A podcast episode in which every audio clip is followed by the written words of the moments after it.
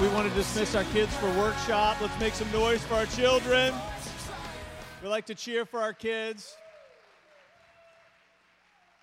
So, as you know, we're doing some drawings every night during the month of March. And then when we get to Easter weekend, we're going to draw one name for the grand prize, but we'll draw some other names for some other prizes as well. But the grand prize is a $150 gift card, and you're going to have like a catalog of sorts you can pick from a spa package, Cine Bistro, Bass Pro Shop. That's what I would pick just in case you're going to pick it and give it to me. Just throwing that in there. But so, all right, so we're going to draw out five, and then uh, Tyler's going to draw one. This puts the pressure on somebody else, you see, every week. So, Mike Blevin, come on, nice. Indeed, indeed. All right, number two, number two. Jessica Kuhn. Where's Jessica? She's in here. Come on, there she is. Well done. They're from the Williamsburg campus. They might be double dipping, doubling their chances. That's a good strategy. That's smart. That's smart. George Rachak. Where's George? Hey, George. Anthony Hiltz. There's Anthony. Nice. Nice. Honeymoon spending money right there, just saying. Lynette Tully. Yay. Come on. All right. Thank you, Tyler. Give it up for Tyler helping out tonight. Hey, so we just a quick word before we jump into the message. We're going to push hard and fast for these next 25 minutes, and then what we don't get to, I'll blog on it. Uh, so that if, if we run out of, out of time. So, but we do just want to encourage, you know, never have we ever said in the history of the church when the service is over, get out, but we're saying it tonight. You with me? So at six o'clock, you cannot stay here. So if you have kids in the nursery, you need to get your kids and, and head out here because we, we want to make room for our guests that are, that, are, that are coming in tonight off the street. And so uh, that's really going to help us. There's setup we have to do, there's, there's some turning over of the space that we've got to get done. So when we say amen, you've got to make a beeline for your kids and make a beeline for the door, and you can go party somewhere else, right? The after party can take place somewhere else. And so there's restaurants all over town where City Life Church invades. And so if you could help us with that tonight, that would be fantastic. So, Monopoly, the City Life Edition, is a series that we created that we're going to keep coming back to throughout the year. And when we found out that they were going to get rid of one of the game pieces, you know, they ended up get, getting rid of the iron and they replaced it with the cat. It got some of us thinking about this idea of, of the difference between things that are temporary and the things that are eternal. And said, we said, let's create a series that we can keep coming back to that just lets us explore what we call here at the City Life Church the pathways. It's scripture, prayer, worship, fasting, accountability, relationships, gathering, reaching, stewardship, generosity, rest, and service. These will forever transcend time and culture. If Jesus doesn't come back for another 5,000 years, there's not going to be a group of people that meet together to figure out which one of these have lost their significance. They will always be deeply meaningful to anyone who is a devoted follower of Christ. And we want these pathways to monopolize our lives, and we want to be a church that teaches you how to do it. So we've been asking ourselves as part of the bank, that's the sermon within this series, four heart questions and four money questions as we examine two of the 12. So the two that we picked to start the series is generosity and stewardship. Now, so, so tonight is the last part of the bank. We've done all four heart questions. You can get all these on our podcast. We've done three of the four money questions, and we're going to do the last money question tonight. Okay. So, the one we're going to talk about tonight is how am I doing with my financial responsibilities to my church? So, maybe you're visiting tonight and you said, and you've never been before, and you said, I'm coming, but if they talk about money at that service, I am never coming back again. So, we'd like to thank you for coming one time to the City Life Church, right? So we, we, we, talk about money maybe twice a year here, maybe twice a year here. And so if, if you were having that conversation with God and we are covering it tonight, then I think God's got a little bit of a sense of humor with you for just two out of 52 weeks. But we, we have this belief at the City Life Church if we find it in here, then it needs to be talked about in the pulpit. That, that we want, if, if God put it in that book, then it needs to be a part of our lives. And money and giving to the church is part of that conversation. It doesn't define our conversation here at the City Life Church, but it's certainly a part of our conversation here. So I was digging around on, on the internet, and I, I, found some, some pretty humorous things this week. I'm going to throw a couple at you, at you tonight. But one was this. My favorite was there were two men. They were marooned on a deserted island, right? And so one man is pacing back and forth and back and forth because he's just convinced we're going to die here. And the other man, much to his frustration, was sitting under a palm tree, just relaxing like he was at some all inclusive resort and just kind of looking expectantly out onto the horizon. And the one man finally went over to him, terribly frustrated, and said, Don't you realize we're going to die in this place? And the man said, I don't think so. He says, Well, why, why would you say that? We've got nothing. There's no way to let anyone know we're here. He said, Well, I make $100,000 a week. A week, not a year, $100,000 a week. And I tithe to my church faithfully every week, and I have ever since I've been a part of that congregation. My pastor, he's going to find us. Isn't that great? oh, it was so good. It was so good. I do have a boat. I will find you, just for the record. Just for the record. All right, so I want to talk about we're going to talk about, there's lots of things that we could talk about with giving to our church. We're going to talk specifically about this concept, this idea that the Bible calls a tithe. It's a word that means a tenth part. And there's lots of ways that we give to our church. We give through faith promise. If you call this your church home, we've hoped that you've made a decision to adopt a child through child sponsorship for Food for the Hungry. That's one of the ways that we give to our church. But there's this other way that we give that's very unique. It's separate, it's different from all the other ways that we give. And if we have time tonight, I want to talk about five things that make a gift a tithe. And if it doesn't reach these five things, and it might be an act of generosity, but I would say humbly that it doesn't rise to the standard of what the Bible calls a tithe. So, you've heard me reference this book. This is the best book that I have ever read that talks about giving and generosity. It's called The Blessed Life. We've used it before in this series, and so I want to read an extended excerpt tonight. Can, can you turn my mic down a little bit for me? I feel like it's a little, it's a little hot. It says, It is vital that you understand something about the principle of the firstborn. According to Old Testament law, the firstborn was to either be sacrificed or redeemed. There was no third option. Every time one of your livestock animals delivered its firstborn, you were to sacrifice it, or if it was designated as unclean, you had to redeem it with a clean, spotless lamb. To summarize, the clean firstborn had to be sacrificed and the unclean firstborn had to be redeemed. With that in mind, think about the account in the New Testament in which John the Baptist meets Jesus on the banks of the Jordan River. John was baptizing one day and he looked up to see Jesus walking toward him. And at that point, Jesus cried out, Behold, the Lamb of God who takes away the sins of the world.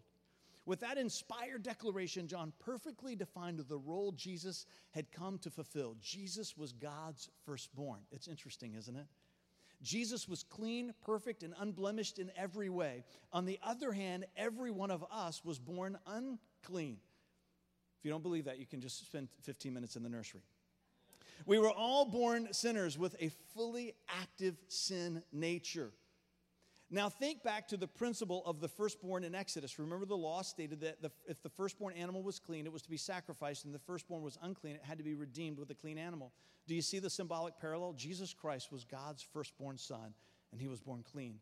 He was born a pure, spotless lamb, but every one of us was born unclean. Therefore, Jesus was sacrificed to redeem us. When he redeemed us by his sacrifice, he brought us back for God he was literally a first fruits offering in a very real sense. Jesus was God's tithe. It's a fascinating concept, isn't it? God gave his tithe, Jesus, in faith before we ever believed. Notice that God gave him to us before we believed. Romans 5 8. God demonstrates his love toward us in that while we were yet sinners, Christ died for us. We have to give our first fruits offering, our tithes, in much the same way before we see the blessing of God, we give it in faith. Now, just a little bit more. Listen to this. It says the first belongs to God. We find this principle all through God's word. We can give God the first of our time, we can give him the first of our finances, and that's what tithing really is. Giving our to God first. It's saying, God, I'm going to give to you first and trust that you will redeem the rest. Put another way, when a firstborn lamb is born in a flock, it's not possible to know how many more lambs that ewe might produce. Nevertheless, God didn't say, Let your ewe produce nine lambs first and then give me the next one. No, God says, Give me the first one. It always requires faith to give the first. And that's why so few Christians experience the blessing of tithing. It means giving to God before you see if you're going to have enough. Part of what makes a gift of tithe is that it's priority based. It means that there is something inside of you that says, regardless. It means that something inside of you that says, no matter what. It means something inside of you that says, even though I don't understand how I can do it, I'm going to do it anyways because I'm going to make it a priority. And when it crosses the threshold of being a priority, it becomes redemptive. And when it becomes redemptive, it positions the rest of what you have for the supernatural favor of God.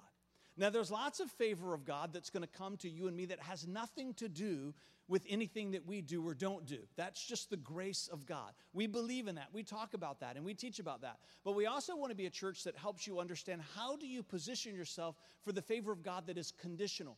There's also favor that's conditional. And part of the conditional favor of God based on our material resources is is there a priority gift that we give? And when we give that priority gift, it is redemptive in nature and it positions the rest of what we have for God's favor. So it has to be priority based. Has to be priority based. That's number one.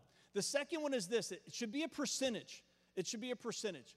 This is out of Luke 24, 1 through 4. It says, I tell you the truth. Jesus said, This poor widow has given more than all the rest of them, for they have given a tiny part of their surplus, but she, poor as she is, has given everything that she has. If you were to read the first few verses, this is one of the parts of the Bible where you're glad that we don't practice what Jesus practiced as a church, right? So if you're looking for a church that always does everything that Jesus does, don't forget to read Luke 21 1 through 2 because there you find him standing at the offering box watching what everybody puts in and giving commentary to everybody else in attendance about what's happening so i don't know about you but i'm not sure i'm looking for a church that does those types of things right so so we see here that jesus talks about this idea that just because you don't have much doesn't mean you can't give much. Because in God's eyes, giving much has little to do with the amount that you give, it has to do what you're giving out of.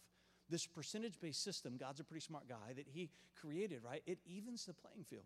It's possible for someone like us of modest means, really, in God's kingdom, to outgive some of the wealthiest people in the world.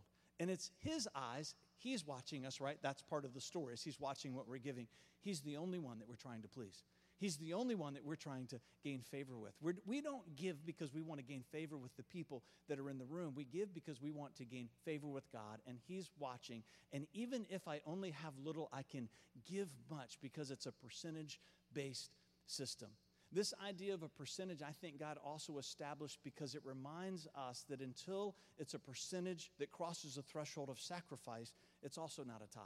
So it has to be priority based, it has to be a percentage, and it has to be a percentage that we feel, right? If it's 0.00001, then, right, that's a gift, but it's not a tithe. It's not a tithe. Something inside of me has got to be willing to live less for it to be the kind of percentage that rises to the place of a tithe that makes it redemptive so it redeems the rest of what I keep. It's a principle. Listen to this Matthew 23 23. It says, What sorrow awaits you, teachers of religious law, and you Pharisees, hypocrites! For you are careful to tithe even the tiniest income from your herb gardens, but you ignore the more important aspects of the law justice, mercy, and faith.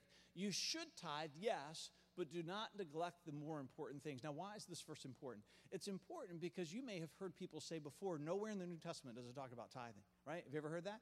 Maybe you've heard someone say that Jesus never talked about tithing, but right here. Now, you might say, well, it's only one verse, but it's one verse in the Bible, so that counts, right? It's not as though when God was editing scripture, he didn't realize this one slipped in without his knowing. He wasn't looking for the angels that were responsible for doing the edit work for this portion of the teaching stream of the Bible, and they got in trouble because this one slipped by. Everything that's in there is with great intention by God. And He's saying to us, hey, this is an important practice that started in the old, continues in the new, and needs to be a timeless one that continues on forever and ever until I return. It is a principle that tracks with us beginning in the old, moves all the way through the New Testament, and we see here Jesus giving it a nod right here in the New Testament. When, when you look at the Old Testament, there are things that did not make it into our modern day, right? We don't have cities of refuge anymore. If you're reading through the Bible in a year with us, you got to that. It was a beautiful picture of cities that were set aside when the Israelites went into the promised land. If someone accidentally killed someone else, they could go live in this city of refuge and they could live there safely. And the people of that city were tasked with the responsibility of protecting them if someone came to exact revenge. We don't have cities of refuge anymore, right? There's many parts of the Old Testament that did not make it through. So we understand there's things that we abandoned. And then there's things that they happened thousands of years ago and they happen today and they're going to keep happening. How about expressive worship? Anybody like expressive worship? Is the worship band, do they not do an amazing job, right? You, you could drop them. Come on, you can clap for that if we had a time machine, we could send them back in time and they're going to be right at home in Davidic worship that you find in the book. Now, they're going to have to learn a few different instruments, okay? Right? They're going to have to learn a few different songs. Tyler and I were talking on the front row at some point in a series this year when we talk about worship. We'll have to do Name That Tune for the old school charismatic songs that many of us grew up with. Wouldn't that be fun? All right, we're just whetting your appetite a little bit. Great idea. Born right there on the front row during announcements. So there's things, they look a little bit different they sound a little bit different, but they're really just the same. Expressive praise and worship and adoration. It was the same in the old, it's the same in the new, and it's the same today. It has not changed. Then there's a third category when you're tracking what makes it from the old to the new, where the standard is increased, right? So Jesus says in the Sermon on the Mount, if you commit adultery, if you have a sexual relationship with someone outside of marriage, you've committed egregious sin. But he says, hey, but let me remind you of this if you just lust after it and fantasize about it, even in your mind, you have still committed a sin that's just as serious in God's eyes as if you had gone out and committed adultery. So, part of Jesus' teaching, he raises the bar. Some are left behind, some stay the same, and some he raises the bar. So, if you're asking yourself the question, where does tithing belong? It has to fall into one of those three categories because all the rest of the Old Testament falls into one of those three categories. So you either have to resign yourself that I'm never going to ever give anything to my church ever again, right? Or I've got to give in the same manner that they gave in the Old Testament, or, come on, or the standard is going to go higher and I should give more than they gave then. The grace that we read about in the New Testament was never given to us to give us permission to live less. That's not the doctrine of grace. I believe there's also a principle that God was trying to set into motion when the Israelites came into the promised land. I believe that He was trying to set into motion a principle that every society has a deep and abiding need for vocational clergy. Now, you can say, well, Fred, that's a little bit self serving, and that's a fair argument. And one of the things that I love about my own journey is that I didn't come into vocational ministry until 1999. So I had 10 years of being a part of a church just like you're a part of a church. I had 10 years of being a part of a church just as a member of that church, as a volunteer in that church. And I was just as excited then about what I'm talking about today as I am now. There should be something inside of our heart that says, I want to live out everything that's in this book. And I believe with all of my heart, I believed it then and I believe it now, that, that every society, every community needs people that can give 100% of their time and attention to the spiritual needs of the congregation that they're part of. If you've ever called me, and many of you have, and oftentimes many of you say, I'm sorry to bother you, I know you must be very busy. If you've ever said that, you know the first thing that comes out of my mouth I'm never too busy to do this. I'm never too busy for you. This is why we have full time staff at the City Life Church so there can be clergy that can give their time and their attention to the spiritual needs of the church that we call home. It's a principle. It has to be a priority, it has to be a percentage, and it has to be a principle that we recognize that carries through. All right, we're good on time. Promise. We're going to do five. This is number four. Malachi 3:10. Bring all the tithes into the storehouse and there will be enough food in my temple if you do, says the Lord of heaven's armies. I will open the windows of heaven. I will open the windows of heaven for you, and I will pour out a blessing so great that you won't have enough room to take it in. Put me to the test. Try it, it says just before that. I underline that part because you can read the Bible from start to finish, from Genesis to Revelation, and you will never find anywhere else in all of Scripture where God gives us permission to test Him. If anything, He says the opposite, right? If anything, He says, hey, don't test me. I'm God and you're not. I'm in control and you should let me be in control of you. But right here, it's interesting, isn't it? He's picked one place out of all the teachings of the Bible of all the streams of teaching and themes of teaching that you find in Scripture, he only picks one place where he says, Test me. And he says it directly in regards to this idea of a tithe. You might have heard the one about the, the, the, the, man who he had nothing, and so he had a priest who was a friend. And so in his office one day, in just a moment of desperation, he made a vow to God, a sacred vow, where he said, I'll give you every, for the rest of my life, I'll give you 10% of everything that I ever make every year. The next year, he makes $100,000. He couldn't wait to get to church and write a check for a thousand bucks, right? So every year he makes more and more and more. He remembers making his first 100 million. He remembers making his first 500 million. And many, many, many years had gone by, and he finally crossed the threshold of making his first billion with a B dollars, right? So he sits down with his checkbook at the end of the year and he goes to write a check for how much? Anybody have math majors here? A hundred million dollars, right? It's a tenth of a billion. He can't do it.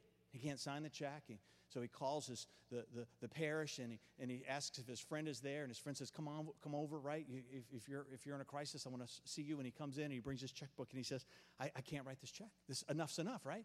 I've been faithful all these years. I've given a tenth of everything that I, I have. And all of a sudden, his friend, the priest, drops down on his knees and begins to pray fervently. And he on and on and on. A half an hour goes by.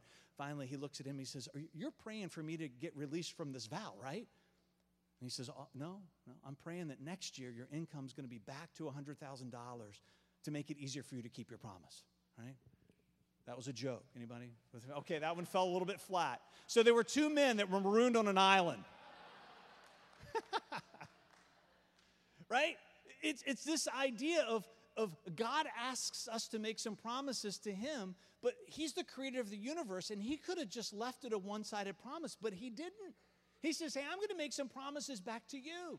He does expect us to make some promises to Him at times in our lives. He does expect us at times to take a stand. He does expect us at times to say, God, if this is what you're asking of me, then I'm going to do this for the rest of my life.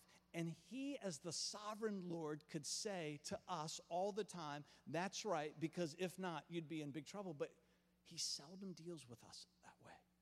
here he says, if you keep that promise, let me tell you what, I'm going to make a promise back to you. I will open up the windows of heaven for you and I will pour out a blessing so great that you won't have enough room to take it in. Try it, put me to the test. I like that he doesn't say put it to the test. He doesn't say put the principle to the test. He doesn't say put the practice to the test. He says put me to the test because giving is deeply personal to God because he's the biggest giver that exists in the universe. The last one is this the place. 1 Corinthians 16 2. 1 Corinthians 16 2. Says, On the first day of each week, you should each put aside a portion of the money that you have earned. Don't wait until I get there and then try to collect it all at once.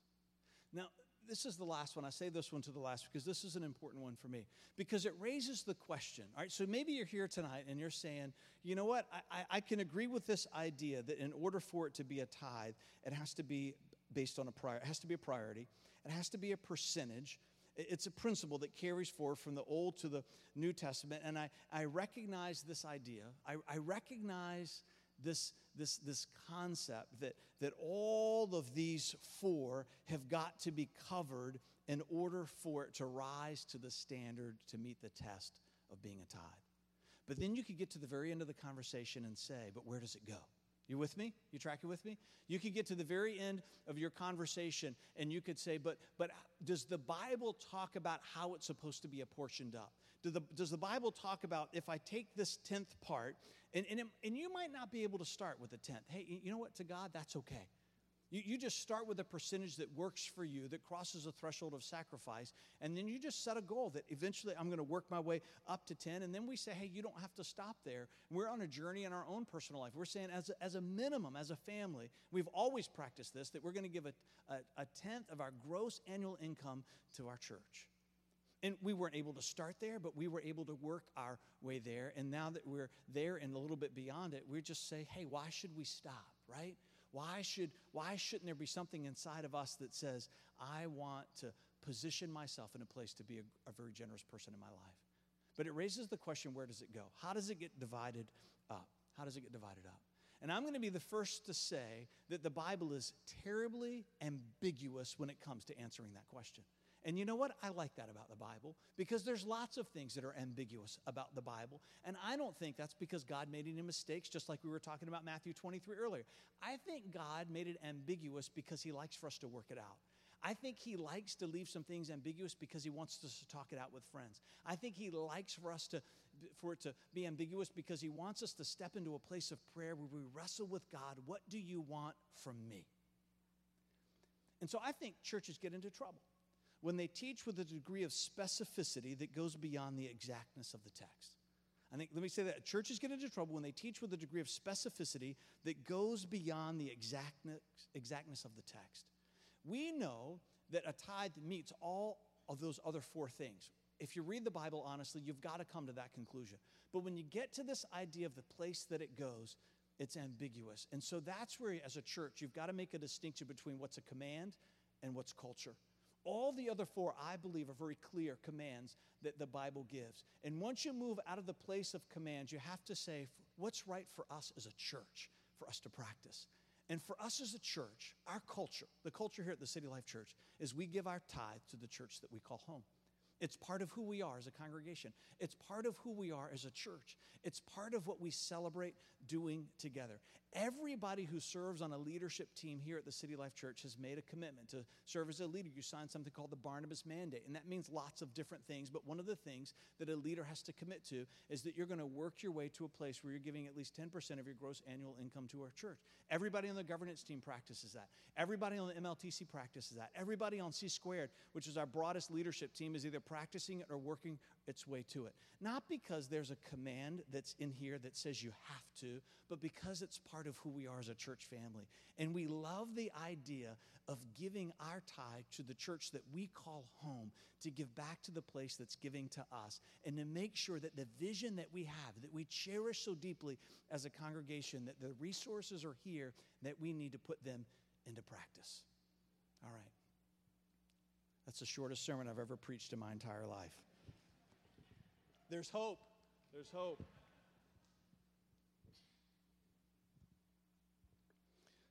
I'm going to close with this. This is John 12, 1 through 8. It says, Then six days before the Passover, Jesus came to Bethany where Lazarus was, who had been dead, whom he had raised from the dead.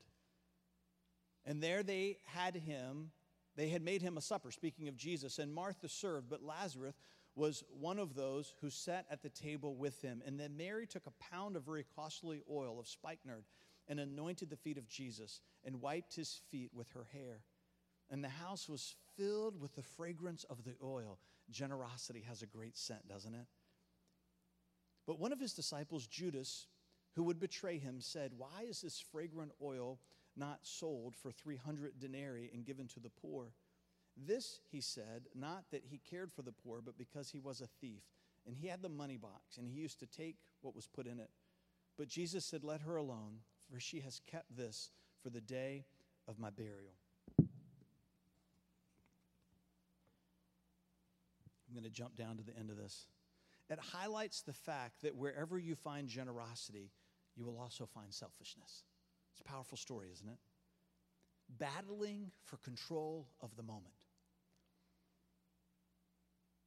It was true in the situation then, and it's true in our own hearts today. Each of us has to take a hard inward look and ask the question Am I generous or am I selfish? And which one now has the upper hand in me.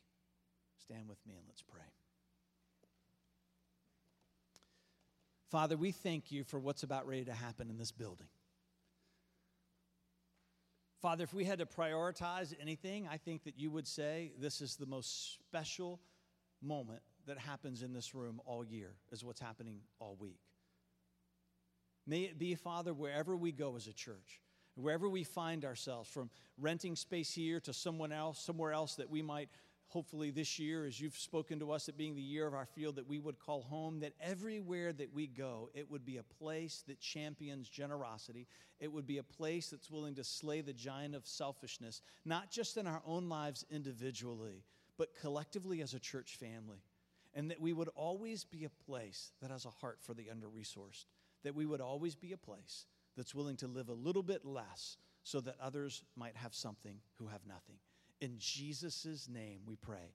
And everybody said together, Amen. We'll see you next week.